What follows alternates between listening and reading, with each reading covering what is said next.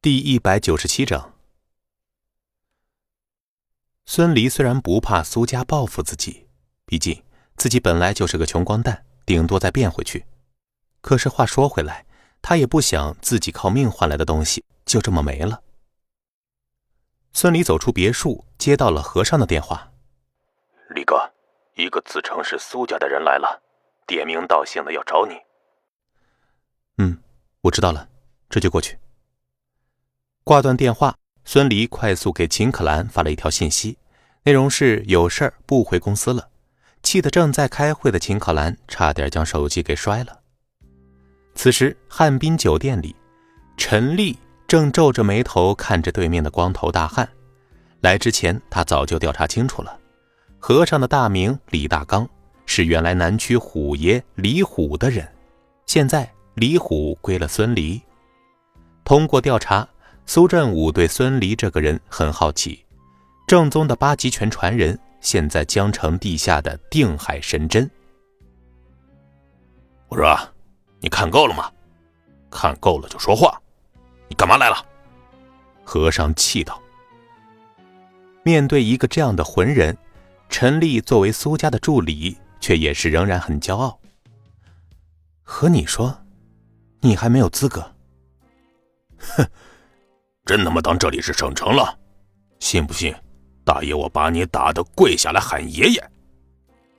和尚早就看这个陈立不顺眼了，一副鼻孔朝天，好像天下都是苏家的地盘一样。陈立不屑的说道：“你要是不怕给孙离惹上麻烦，你就打吧。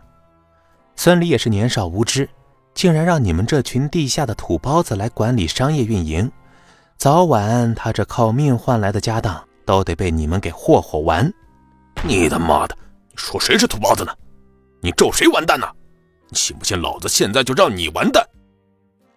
和尚哪里被人这么指着鼻子说过话呀？当即怒了，起身撸着袖子就朝陈丽走过去。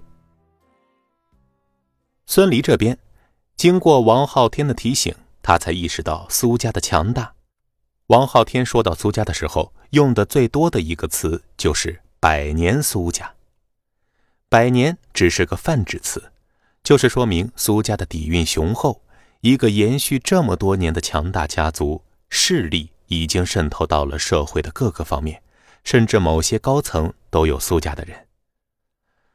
孙离不是个傻蛋，当他迈进办公室的时候，见到房间内剑拔弩张的画面。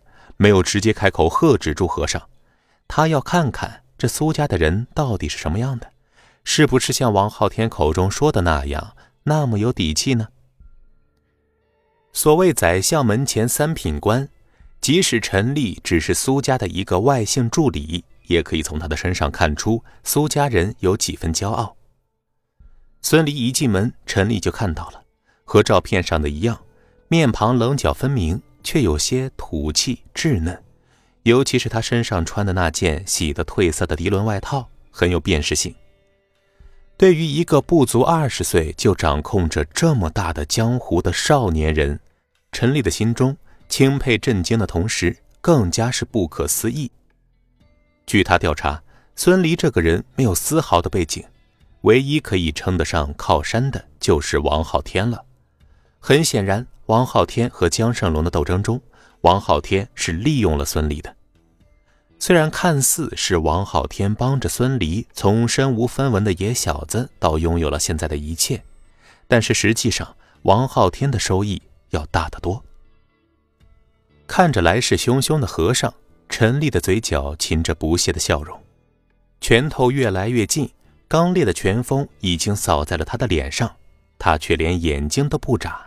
镇定自若的说道：“孙老板还真是年少有为啊。”和尚听着陈丽的话，下意识的停手，扭头就看到孙离正一脸严肃的站在门外。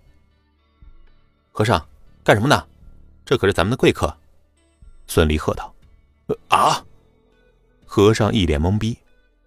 陈丽冷哼一声：“哼，行了，孙离，不要演戏了。”我们老板可是久仰你的大名了。苏振武对孙离很感兴趣，孙离对苏振武呢也很好奇。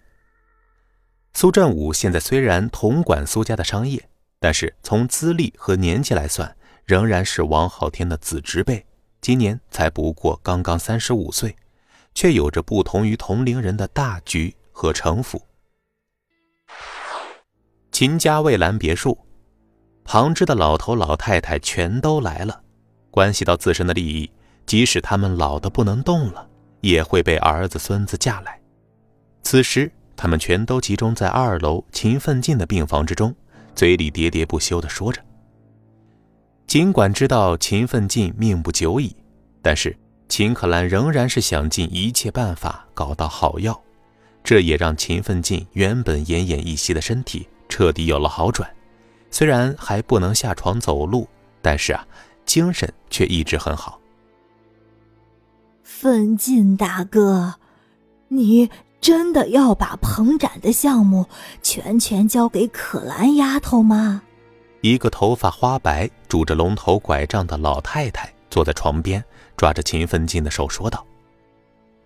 秦奋进看着满屋子的老头老太太，又看了一眼躲在人群中的秦照和秦泽，心知肚明了，心里叹息一声，声音断断续续的说道。这个项目不是可兰拿下的吗？自然要他负责呀。奋进大哥，这会儿你可不能犯糊涂呀！